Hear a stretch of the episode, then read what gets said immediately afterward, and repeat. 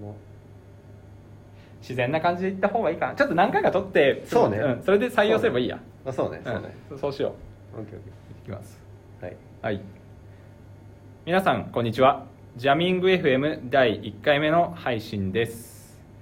えー、とうとう始まりましたね。始まりました。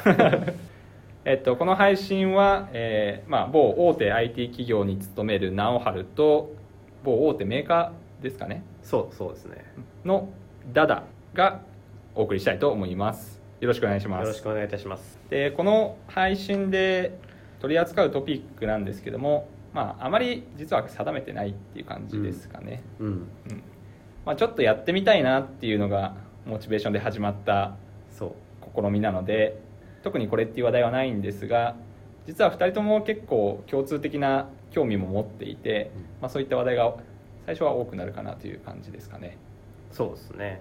ちょっと自由に。自由な感じで。会話を。まあ共通点どっから話そうかな。共通点というかまあそもそも僕らの出会いというかいつでしたっけ？えー、彼。っと2011年。2010年ぐらい。10年ぐらい。社会人になった時に初めて会ったような気がしてて。うんうん。本当の最初はフリッカーじゃない？本当の最初はフリッカーアカウントで出会ったかな。ポジティブフラット？アットマークポジティブフラット。はい。あ確かにそうだ。そうですね。ああそうだ。えーっと経緯を話すと、えっと、私の、えーまあ、就職の時かな。大学院の2年目の時に、まあ、内定先の一つで日本 IBM があってそこの内定者の同期でアットマークポジティブフラットさんがいてでそこの同じ研究室の後輩がダダそう。だったっけ？とポジティブフラット先輩。さでも4年ぐらい上の先輩なんでもう私があの研究室入った時にはすでにもう院にいたのかなうんうんうんねなんであんまりそう一緒に研究室にいたっていうわけじゃないですけど結構あのいろいろ研究室の方に来て合宿とかししてくれたりして、まあ、接点はいろいろあったんで、まあ、何かとコミュニケーション取ってたって感じですね。そこつながりであとまあ写真か。2人とも写真とかカメラとか写真撮ったりするのが好きで次第に知り合っていったっていう感じ？うん。フリッカー見てたら多分直春のことをフォローしてたのかなあそうだそうだそうだそうだ。そう。でたまたま見てたら研究室の先輩が写ってて絵みたいになったのが最初。初回の話題がポジティブフラットだ 大丈夫かな？許可取らなくて大丈夫かな？これはまあでも彼の雰囲気だと大丈夫でしょまあうきっと。まあそんなこんなでまあもうかれこれ8年前ぐらいに最初に僕ら出会いまして、うん。うん、だから最近2人ともボイスメディアにはまってるっていうこともあって自分たちでもやってみたいっていうそうそうそう、きっかけかな。うん。主にどんな配信を聞いたりしてる？やっぱりあの有名どこだとリビルドはいはい、はい。FM おしゃれな。おしゃれな。大変おしゃれな。そうそうそうそう。まあもう結構み皆さん聞いてるんでうんうん。聞きました。聞き聞いてますけど。うんうんうんあとはまあ最近あの、まあ、スクラム導入って去年ぐらいちょっと部署でやったんでその時にお世話になったのが思いやり FM でうんうんうんうん。うんすね。スクラム開発っていうのはあのアジャイル開発の一つのやり方の手法のあのスクラムっていう。そうですね、うんうんうん。まあ、それをまあそそのスクラムアジャイルっていうのを題材にして配信されてるうんうん。横道さんとか、えー三浦さんってやってるのは思いやり FM ではいはいはい。すね。いつも聞いてます。いつも聞いてます。同じく聞いてます。なるほど。直春は他に何か？自分はやっぱあの Google の上山さんチューリングコンプリート FM なんか聞いててすごい難しいしもうハイスペックすぎる人が出てて興味なんか知的好奇心をそそられる話とかを毎回しててついつい聞いてしまう。しかも何回も聞いてしまうっていう。あ そうなんだ、うん、同じどう？同じ回を何回も聞いてしまうことない？ああでもだあるかも、うん。回によってはある。なんかすごい興味のあるものだとしたら、そうそうそうそう。何回も。何回も聞いちゃったりとか。他になんか自分このボイスメディアっていうものに関して言えばなんか落語とかはい。って結構一時期ちょっとハマってて、うんうん。古典的なうんものとか、あのダウンタウンのうん。まっちゃんがやとあの放送作家の高須剛さんって知ってるかな？知らない。あのがやってるはい「放送室」っていうラジオ番組がうんうん。前あって、まあ、今終わっちゃったんだけどそういうのとか結構聞いてて意外と好きだったのかな、まあ、その時はあんまボイスメディアっていう枠組みでは聞いてなかったけど、うんうんなんだろうね。このここ最近このボイスメディアがこうガッと来てるとかっていうのはうん。どういう背景があるのかなっていうのはすごい気になっていて、うん。まあ一般的にまあテレビっていうのはだんだんだんだんだんだんこう少なくなってきて見られなくなってきて、まあうん。YouTube とか Netflix とか結構映像っていう流れが来てるなっていうのはすごくあるなとは思ってるんだけどその中でこうボイスメディアってなんで出てきてるんだろう？テレビ映像ないからまあ情報量ってすごい少なくなるし、うんうん。その中でこうボイスメディアって流行ってきてるのってなんでだろうっていうのは、なんでだろう？なんかでも発信が流行ってきてる感じはするけどね。ああなるほどね。コンテンツを享受するだけじゃなくて出してきたい欲みたいなのが、うん。まあしかもそのめなんかテクノロジーっていうかうん。発達してうん。インターネットでも全然簡単に、うん。まさにこのジャミング FM のように ど素人が、そうそうか、うん。配信できるっていう配信は流行ってきてるかなって気がするかな、うん。でそれの中でさらに YouTube とかよりもお手軽だし、う音声だけだったらなんかちょっと手軽っていうかんなるほどね。ハードルもちょっと低い。確かにそんな我々のこの 容姿がもうさらされたらもう 叩かれそうねそうね。ちょっとデジタルタトゥーに。デジタルタトゥー。デジタルタトゥーになっちゃいますのでそういうちょっと安全感も若干ある、なるほどね。うん、のかなって気はするかな。そうね、うん。結構聞くシーンってやっぱりテレビの前に座ってとかパソコンの前に座って見るっていう見見るとかっていうのはまあ YouTube だけど、まあ、ボイスメディアってこうイヤホンして何かしながら聞くとかうん。結構そういうところに適してるうんうん。し、まあ、東京で働いてると、まあ、通勤電車の中とか満員電車でも全然本より多分手軽に聞けるメディアかなって思っててまあそういうとこですごく機会っていうのは増えたかないやこのジャミング FM もぜひ通勤中に聞かれるような そうね。聞いてほしい、聞いてほしい。うん、でもなんだろうね。今んとこ無価値の配信になってますけど。そうね。どこどういうところを目指すのかみたいなのはね、うんうん。まあ、見えて全然見えてないんだけどまあそれも手探りでね。そうだね。うん。そばの立ち上げ過程も含め配信してそうそうそうそうそもそもそのさっきからあの番組名言ってるけどさうん。その今聞いてる人はさ、うん。何なのその番組名みたいな 疑問はあると思うんだよね。確かに。ジャミング FM って何なんだみたいな。そうそううん。あれ他のラ他のラジオというか FM とかは言ってるっけ？言ってるか？思いやり FM って確か。あでも最近思いやり FM がなんで思いやり FM になったかっていうのは一番最近聞いた回で話してた。話してた。あじゃないか。それは多分 EMFM のコラボで。回でそうそうそう、ん EMF うん。側側で多分話してたかな。話してた話してた。あそう。他はどうだろう？ Rebuild FM とかってあったかな？でもなんかリビルドっていうかんなんだろう単語とうんうん。雰囲気がこうマッチしてる感じがするんだけどね、うん確かにじゃあそこ目指そうかな。ジャム。なんでジャミングっていうのはあえて説明しないなでるほどなるほど。あでも確かにジャムってるなこいつ。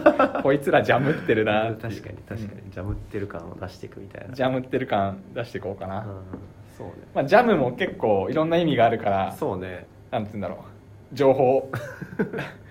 伝播技術においてはジャムっていろんなまあ、そうネガティブな意味だけど主に。まああるしジャミングっていう単語っていろいろねああなるほど。なるほどあるから、そうね。うん。まああえて説明するのも野暮そうねそうね。もんでしょう。うん。なんかなんかこう話してる中であジャミング FM っぽいねみたいな感じで。感じでそうしよ こういうところがジャミングなんだよみたいなところが。ううんうんうん。なんかき聞いていくうちに分かっていくみたいな、はいはいはい。まあ、いいかもね確かに。じゃあそうしましょうか。はい。でなんかさっきまあちらっと話は出たそのスクラム開発っていうのを今やってるかな、うん。うんうん。去年の、えー、と春ぐらいから、えー、とスクラムちょっと入れたいねって話があって、まあ、でそれで今入れ始めて、まあ、半年ももうすぐ1年なんかな、うんうん。まだか。5月から入れたからそうね、うんうん。うん、そんな感じっす。それってなんかきっかけってあったのかな？そのあのーまあ流行りものじゃないけどこう新しいものをどんどん入れていく役割っていうのもあるような部署なんで、まあ、それがあって開発手法もちょっと新しい方も入れていこうみたいなので、えースクラム入れたっていうのはある、うんうん。そうなんそれはなんか結構恵まれたスタートパターンなうん。気もするかな。そうかもしれない。うんうん。なるほど。大体他のなんだろうな他の部署とかか会社でスクラム始めようってなるきっかけってどういうのが多いんだろまあ、自分はどっちかというとベンダー側の立場だから、お客さんがこういうことこういう課題があるとかこういうことをやりたいって言うんだけども、実際に何かじゃあ要件定義ができるようなものなのかっていうとそうじゃない場合が多くて、う、うん。なんか作りながらやっていきたいとか、うんまあ、そういった需要というかがやっぱ多くなってきていて、うん自分たちも武器としてはそれできるっていうのは持っとかないといけないなっていう感じで始めたかな。うんであの お客さんがアジャイルでやりたいって言ってくるわけではない。うん、アジャイルでやっていきたいやりたいんだけどっていうパターンもあるしもちろんそういう手法は最初別に「ハウはお客さんが通ってなくて、まあ、デジタル系の課題があるんだけど解決策っていうのはちょっと一緒に考えてほしいとかっていう話の時は、うんアジャイルな形でやることが多いかな。ああなるほど、うん。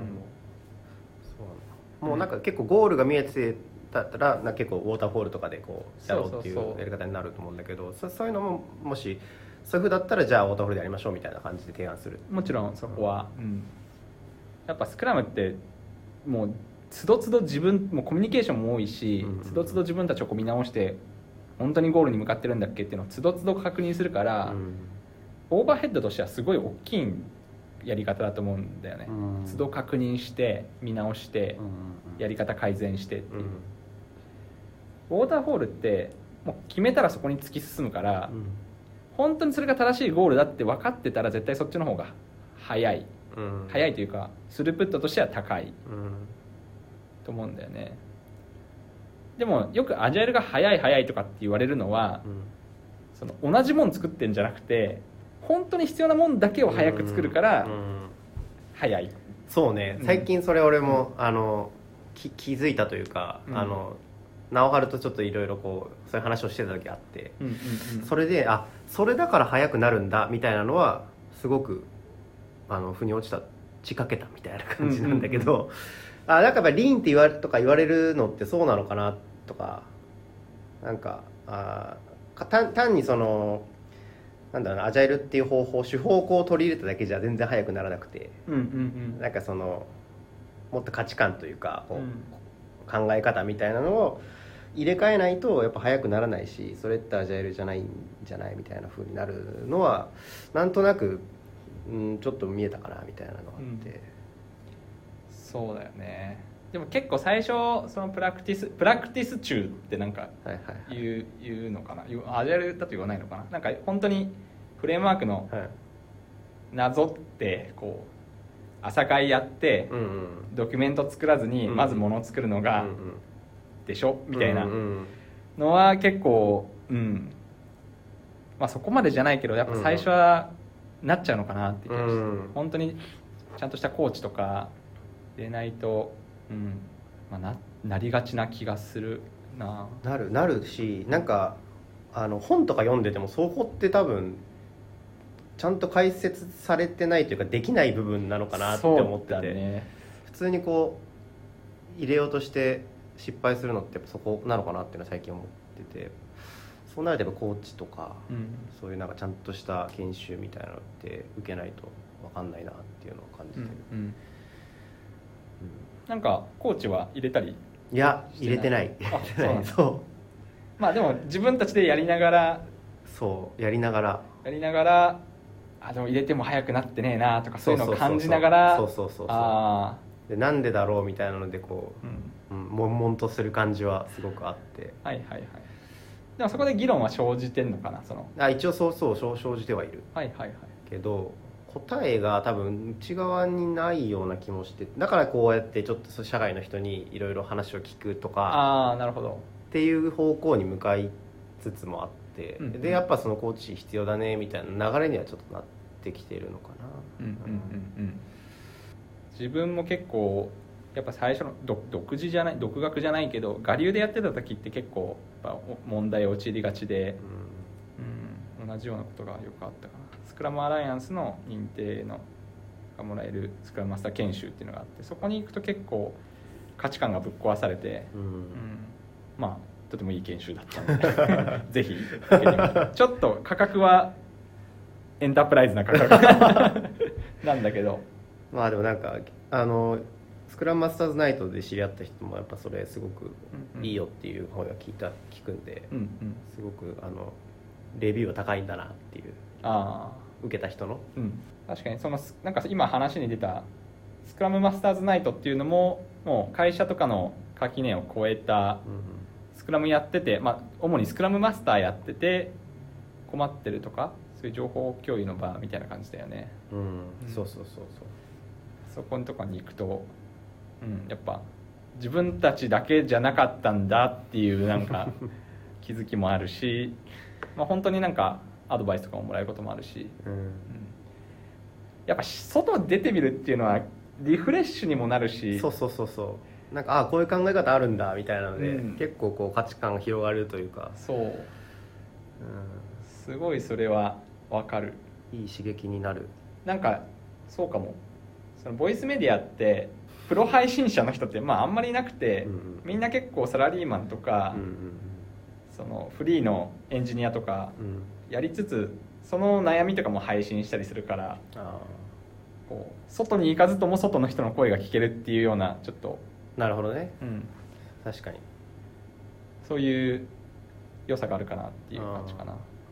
横道さんの配信とかも。はいはい、はい、横道さんですらこういう悩みがあるのかとかああ。あそういうのやっぱどこの会社どこの会社というかまあ、うん、いろんな現場であるんだなっていう。ーそうね、うん。なんかそれだけですごく安心するというかそうそうそう。なんか救われるじゃないけ救どわれるじゃないけど。そう。あるんだよね。ジャミング FM をそこを目指して うなずかれる。そうね。うなずかれる配信を目指すか、まあ時には炎上も。炎上は嫌だかボイスメディアって炎上しにくいメディアって言われている。そそうね。うん。炎上しにしにくいメディアで炎上する。炎上しにくいメディアであえて炎上していくっていう。そう。なんかそこも経験かなと思って。うん。そう。わあ怖っ。うんうん。まあでもちょっとあのなんだろう物議を醸すぐらいもそうね。若干欲しいかもね。一石投じる感一石投じる。物議を醸すで思い出したんだけど浜口秀氏っていうほ人は知らない。知らない、まあ、めちゃくちゃね頭が良くて。う、うん。で、まあ、微妙とかでも配信をしていて。あ最近聞いたんだけど微妙じゃなくて微妙らしいよ。微妙 AWS の人が言ってた。えー、微妙って言って何のことかなと思ったけど。それはなんか発音がいいからそうなるとかじゃなくて。わかんないわかんないけど。日本カタカナ英語としても微妙何が正しい？多分英語のよりなのかな？ああ。多分。じゃあ微妙で。微妙 そう微妙とかでも配信してる人なんだけど浜口秀さん、はいはいはい。まあすごい面白く面白くて。その人はそのイノベーションうん。を起こすためにはなんかあおイノベーションは狙って起こせるっていうことをその人は言っていて、はい。その中の一つの手法でブレイク・ザ・バイアスっていうその手法を提案していて、うんうん。何かというとそのバイアスってバイアスがよくあるとか言うじゃない、うん、生存者バイアスとか。とかてかバイアスって結構ネガティブな言葉に捉えられがちなんだけど、まあ、浜口秀さんが言うのはそのバイアスがあるから当然人間は生きていけるっていうことを言っていて例えばうん。そこのそのダダの手元にあるうん。イロハスうん。水。水うん。がバイアスなかったらうんそれは水とはまず思えずに透明な液体であってこれはもしかしたら芋ロックかもしれないっていうのがあってほ、まあ、そういうことはいちいち平等に疑わないといけないじゃん。可能性の検証っていうのはバイアスがなかったらし行わないといけないけど、まあ、普通に考えてこの会議室のそこに置いてあった水、まあ、水っていうかその透明な液体が入ったペットボトルを開けたら、うん。それにはまあミネラルウォーターが入ってるでしょうと。うん、当然そうでしょうと。当然そうでそうでしょうっていうバイアスがあるから人はまあ生きていけいける、まあそう過去の経験とかから多分そういうのをそうそうそう作られてるから生きていけるんだけど、うん。でまあそれはバイアスっていうのは必ずしもネガティブなもんじゃなくて、まあ、役に立っていると。うんうん。だけど、まあ、イノディイノベーティブなことをやるためにはそのバイアスを壊していかないといけないっていうことが言っていて、まあ、その手法を述べてるのがうん。 Vimeo で公開されてるんで、なるほど。後でショーノートに貼って。あそうなんだ。日本語で？日本語で。うん配信されていてそれがすごくね面白いしなんかちょっと関西の出身の人なのかな？その言葉のリズムもすごい心地よくて、うん、聞いてて。あれなんでこの話をしたんだっけな？あ。そうだ。賛否両論じゃないや。なんだよ。物議を醸すか。ああそうそう,、ね、そうそう。を投じるとか。そうそうそうそう。でこれまあ微妙を見てもらってもいいしちょっと今言っちゃうとそのイノベそのなんかアイディアがイノベーティブである条件っていうのは3つあって、うん。このアイディアをん？この3つを満たしてなければ少なくともイノベーティブではない、イノベーションのうん、定義みたいな。イノベーションの定義ではない。イノベーションが起こるためのうん。必要な満たしていなければいけない3つの条件。まあ浜口秀さんはそのなんか商品開新しい商品開発とかに携わっていて、うんうん。その例えば USB メモ USB メモリを作ったのって、まあ、浜口秀さん。聞いたことあるかもその人。あ本当、まあ、アイデアとして、で本当はまあマーケットに出してや見ないとうん分かんないじゃん。当たってるかどうかと。でも少なくともその3つの、えー条件に当てはめてみたら、うん。少なくともそこで分かると。あこれはこうじゃない。違うと。違うと。うん。でその3つ満たしてたら少なくともそれは可能性としてはあるからうん。そのまますまあこう進めてみてもいいみたいな、うん。そうそういう判断の3つっていうのがあって、うん。そうめっちゃ引き伸ばしてるけど言っちゃうと 言っちゃうと前例がないっていうのとうんうんうん。実現可能であるっていうのとはんはん。最後が賛否両論を呼ぶ。この3つらしくて。なるほどね。少なくともこの3つを満たしてないとうんイノベーティブイノベーティブなものではない。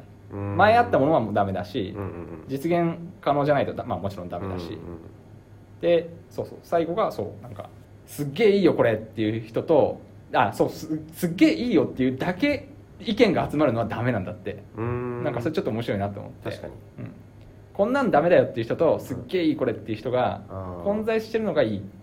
確かにな。そう。なぜかというとすっげえいいっていうことはそのその場で共感できるってことは既存のバイアスに乗ってる。うんそう。あだからそそこがその新しいものとして新しいものになりえない。うん価値観をなんか変えたりするようなものになりえないからっていう確か話だった気がする。なるほどね。そう。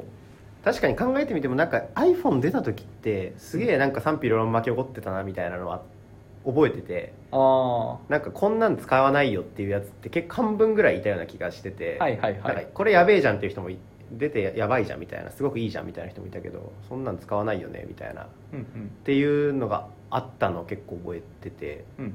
その時って多分その全然 iPhone ってメジャーじゃないスマートフォンって全然メジャーじゃないんだったんだけど、まあ、今結構そうメジャーになってるとかあれもなんか結構イノベーティブなのもあったのかなって思うと、うんうんうん、っていうのを覚えてるなんか。うんなるほど。で、まあ、呼び出し元に 話を戻すと、はいはいはい。えーまあ、賛否両論があった方がいいんじゃないかなと、なるほどね。うん、そう思うけど2人ともちょっとビビリだからな。そう。そう結構。ちょっと大衆に迎合するタイプだよね。そこはちょっとじゃあ練習っていうかメンタル強化月間として。そうそうね、うん。いやでもなんか直春の方が結構そこ攻めてる感はあるけどね。そもそもだってツイッターアカウント俺鍵だもん。あそれもう 守りだね。そうそうそうそう。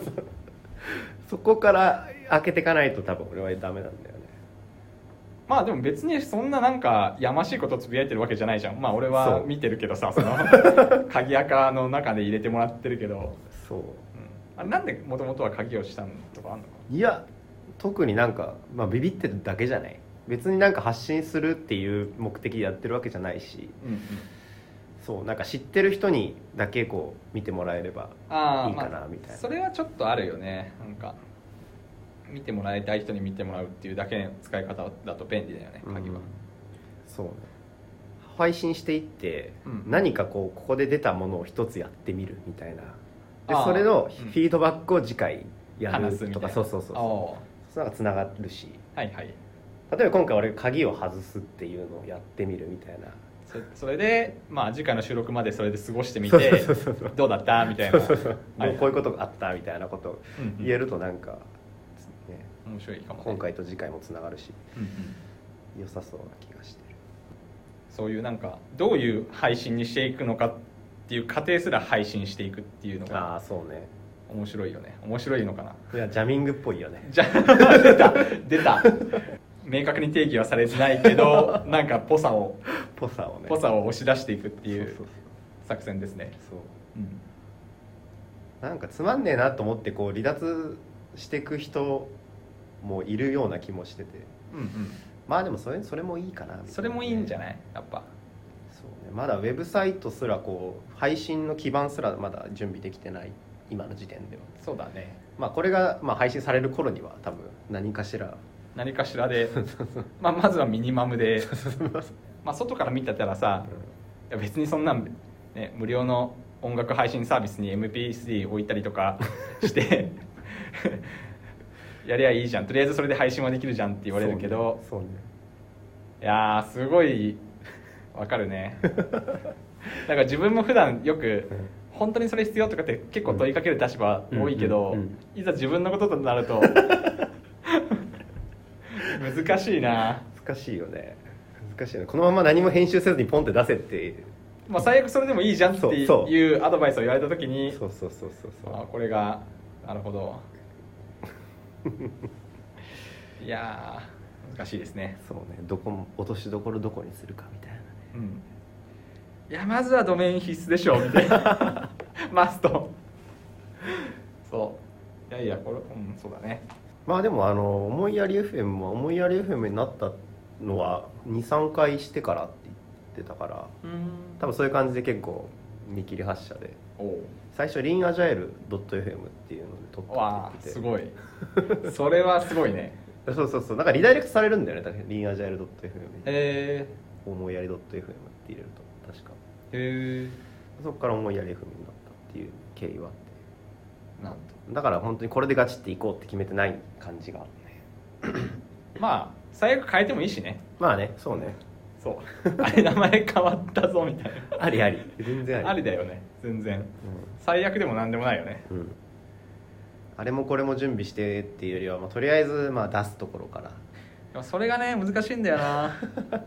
なんで人はミニマムミニマムって、はいそのまあ、よく MVP とかさ、はいはいはい。言うじゃないですか。あれは何用語なの？なんだろ MVP う。なんだろう。スクラム用語ではない。ではないはず。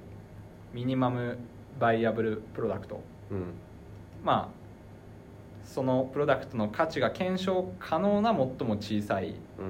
えー状態。そうん。最も小さいもの、うんうん。うん。はスクラムでは当然なくて多分そういうなんだろうクリエーションの業界の言葉じゃないかな。うん。ユーザーストーリーマッピングの中の一つのツールとかそんな感じ？いやわからないけど 多分それより前にあるんじゃないかな。なん。か俺がその、まあ、研修とかで聞いたのは、まあ、ユーザーストーリーマッピングっていうやり方があって、まあ、ユーザーがこう、まあ、いてそれがこうどういうアクションをしてとかで、うん。こうシステム的にこういう機能になってっていうのをこうんううん。ブレイクダウンされて、その中でじゃあ、えっと最小限の機能ってこの辺だよねみたいなこう線を引いて、うん。でそこから先、うんうんまずそこをリリースにしましょうみたいな。うんうんまあ、そのユーザーストーリーマッピングとセットでこう教えられたんで、まあ、そこの辺の界隈なのかなみたいな、はいはい。うん。そうですね。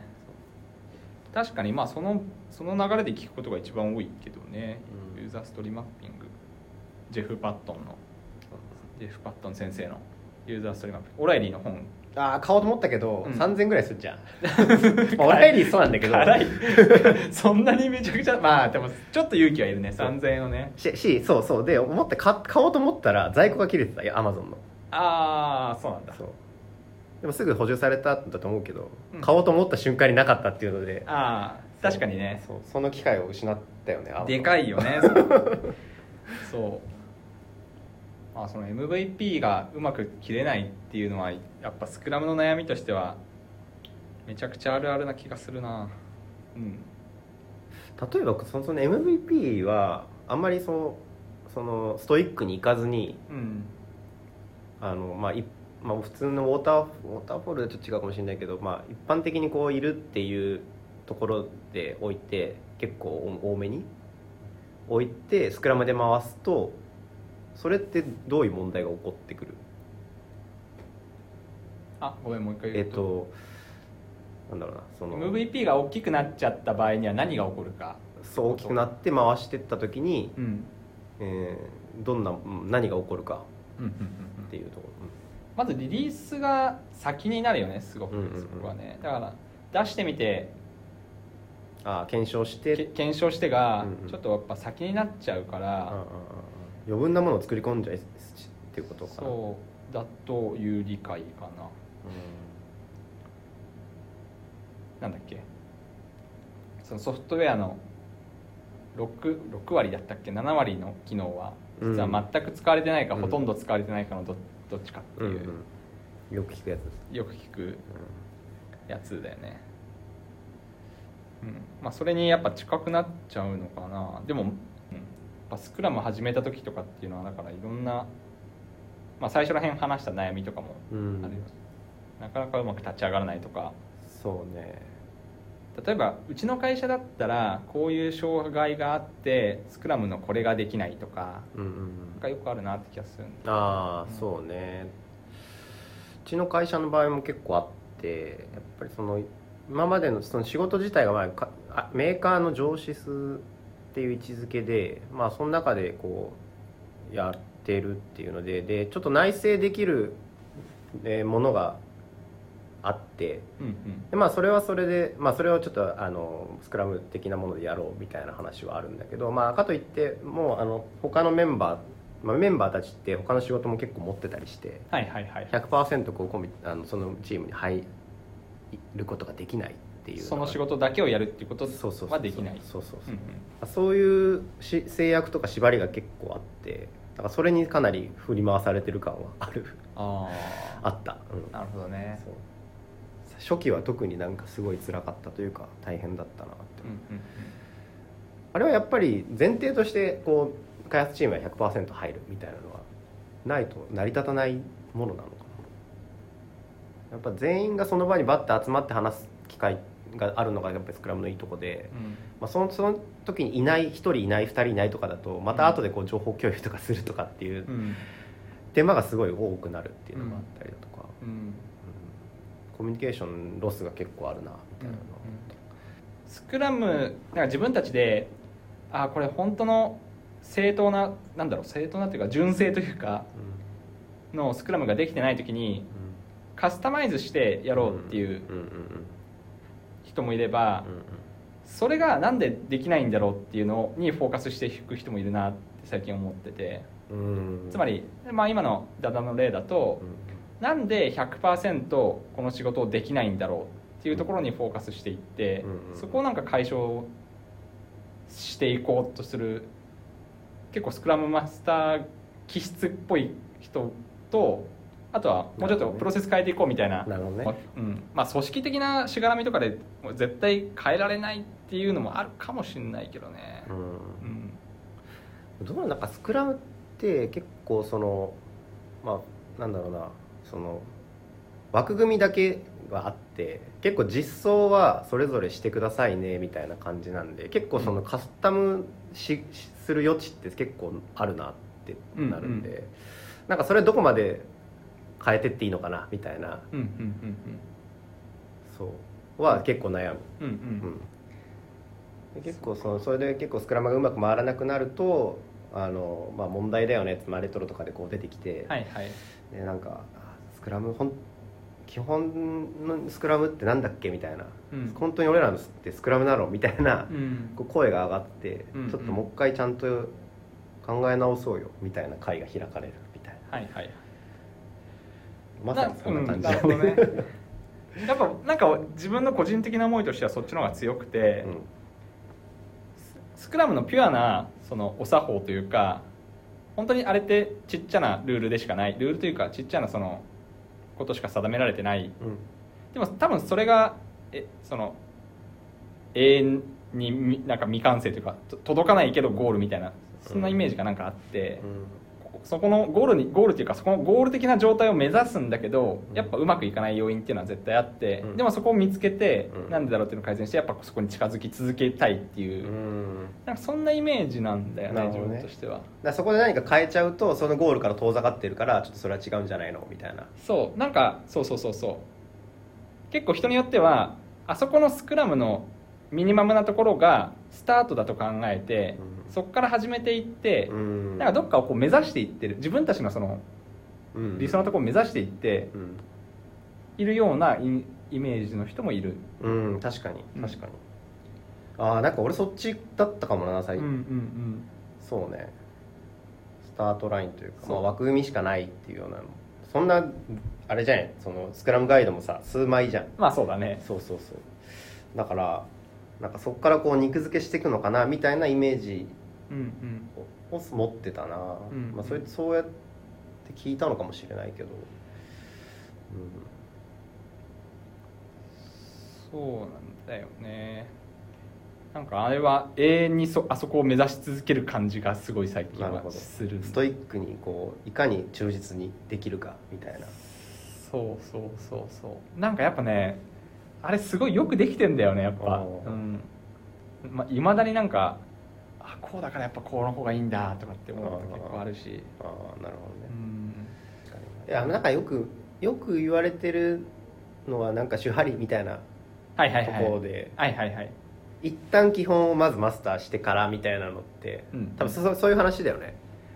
でもその先にカスタムがカスタムっていうか自分たちの、自分たちなりのアレンジがああなるほど、うん、どうなんだろうな,、なんスクラムガイドに書かれてるものは、まあ、そ一つ一つを取り入れてもいいけど、うん。それなりに何か効力はあるけどうん。うん、あれが全部つながった時にすごいこう力を発揮するようにできてるって、そうそうそうそう。のかなそんなイメージがある。うでももちろん一個一個やってもいいプラクティスとかも全然あると思うけどね。振り返りなんてさ、うん。ウォーターフォールでも全然やりゃいいじゃん、そうだよね。週週1回とかってそうだよね。全然思うしね価値観というか、うん。んうん忘れずにやるんだったらカスタムもいいのかなってちょっとは思自信がなくなっちゃうというか よりどころにするものがないからうそうだね。その途端にすごい不安になるっていうのはある、うんあのスクラムガイドに忠実にやろうとしてれば、まあ、そこがもう正解って思えば、うん。まあ、それに対してこう見えゴールが見えてるって直せるけど、まあ、スクラそのカスタムしちゃうと、うんうん。もうそれが正しいかどうかってもう全然判断できなくなっちゃうんうんうんスクラムバットってなんかで、うん。スクラムバットしかしのバットってなんかよく欧米かな？欧米でよく言われてるスクラムがあのスクラムやり始めたチームで起きがちな問題を総称してるのかな？うん。スクラムバットっていうのがあって、うんうん。そうそこでは結構、うん、俺らはスクラムやってる。だけどこういうところは変えてる。うんみたいなのがそこでバーってよくある変え方なのかな、うんそれでそうするとこういうなんか歪みが生じてきちゃってう、ん。ダメになっちゃうみたいなは見たことあるけど、アンチパターンがこう載ってるみたいな。そうそうそう確かそんなのをちらっと見た気が。まあ手段ですからね。そうね、うん。そうね。なんかいいわゆるちょっとさあの、まあ、ネガティブで意味じゃないんだけど結構宗教チックな部分もあるかなみたいなのはこうなんかバイブルみたいなあのスクラムガイドバイブルですみたいなところもこうなんかふとした時になんかそういう気持ちにもなりつつ、うんううんんなんだろう。これってなんでそういう気持ちになるのかなとはちょっと不思議に思っててなんかウォーターフォールってそういう風にならないじゃん。それってやっぱりもう体系だってすごい権威のあるところからこういうやり方ですみたいなこあう出しバーンって出したからもうそれが教科書だからもうそれが普通でしょみたいになって特になんかそういう宗教チックとかっていう気持ちになんないのかな。あどうかね。なんかスクラムは全然その誰もマイナーまだまだマイナーだからそのうんちょっとい異端というかうんうん。ものでそれをこうどんどん広げようとするなんかうん。布教活動するみたいな感じになってるのがちょっとなんかちょっと宗教チックなのかなとかも。あこの差は何だろうみたいなちょっと思ったり。確かに。なんでかな。ちょっとずれてるかもしれないけどなんかアジャイルとかスクラム界隈の人ってウォーターフォールのことをすごいああなんかこう車に見るというか、はいはいはいはいっていう印象があるんだよねっていう話をななんかで聞いてああちょっと 心当たりがみたいな なるほどね。ころもあってそういうのはちょっと良くない。よ自分的には良くないなってすごい反省したんだけど。それあれだよね。アジャイルのあの原則に反してるよね。反してる反してる。全然反してる。そうだよね。ん。やっぱその過去のやり方にリスペクトリスペクトって価値を置きつつも左のことにこう価値を置くみたいな書き方されてて、うんうん。否定はしてないんだよね否定はしてない。より良いやり方を模索し続けるというかより良い改善し続けるって話がアジャイル的な態度なのにでウォーターフォールってそれが適した領域とかってめっちゃあるのに、うん。あのやり方はダメだとかっていうのって、それはなんかねうん。違うよね、そうね。うん、うんうん。でそれがなんかやっぱ宗教っていうか教義観というかをその排他的な感じっていうのは与えたりちょっと醸し出したりうんするのかな、でもそれはまあ、うん、そう見えるっていうだけであって、うん。でもダダのは自分でそう感じるっていうことでしょ。あ自分が自分もそうそうそう。なんかこうちょっと盲信的になっちゃってるそうそうそう。自分のなんかそうそうそういうこと。だよね、うん。ちょっとそこは話は若干違ってるのかもしれないけど。なんかちょっとふと冷静になる時があって、はいはい。なんかそれってこんなにこうのめり込んでいいものなのかどうかみたいなのがウォーターフォールの時って思わなかった？あんまり思わなかった？どういうこと？それは。えウォーターフォールの時になんかすごい思思ったけどねなんかその失敗してってこと？失敗してなんかこういうなんかウォーターフォールの規模の見積もりとかってこれ本当これ合ってんのかな？みたいな。このやり方妥当なのかな？みたいな。うんうんそう。自信自信がない。自信がないというか例えば FP 見積もりって聞いたファンクションポイント。そうファンクションポイントの見積もりってなんかやってる途中はこんなんで本当に規模見積もり当たんのかなみたいなすごい教科書には書いてあるけどね。そうそうそう思ってて。そういう時はなんかでもこれでやるっていうのはすごい盲信なんか盲信的というかこれはどうなんだみたいななるほなって。まあでもそうだからその FP ミスもやもやるし過去のなんかプロジェクトの比較とかも、まあ、ちょっと FP 見積もりだけじゃなくていろんなやつやって、どうん。まあ、大体合ってるかとかああ。やっぱ FP すげえな。ー ちょっとい一時期はちょっと思ったりもしたけど。でもその中でもスクラムのあの相対見積もりはうん。マジで理にかなってるとすごい思う。ああそうなんだ。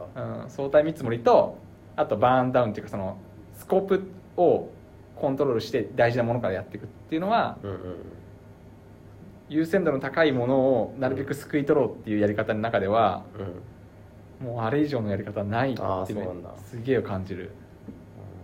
俺もなんかねまだねその辺見積もりがすごい全然ちゃんとできてないしその意図とかあなんかその辺がまだつかみきれてなくてなんなんでこれをやってるんだろうっていうところにまだいるんだよね。ああうん。なるほどね、ちょっとそこね勉強したいなと思ってて。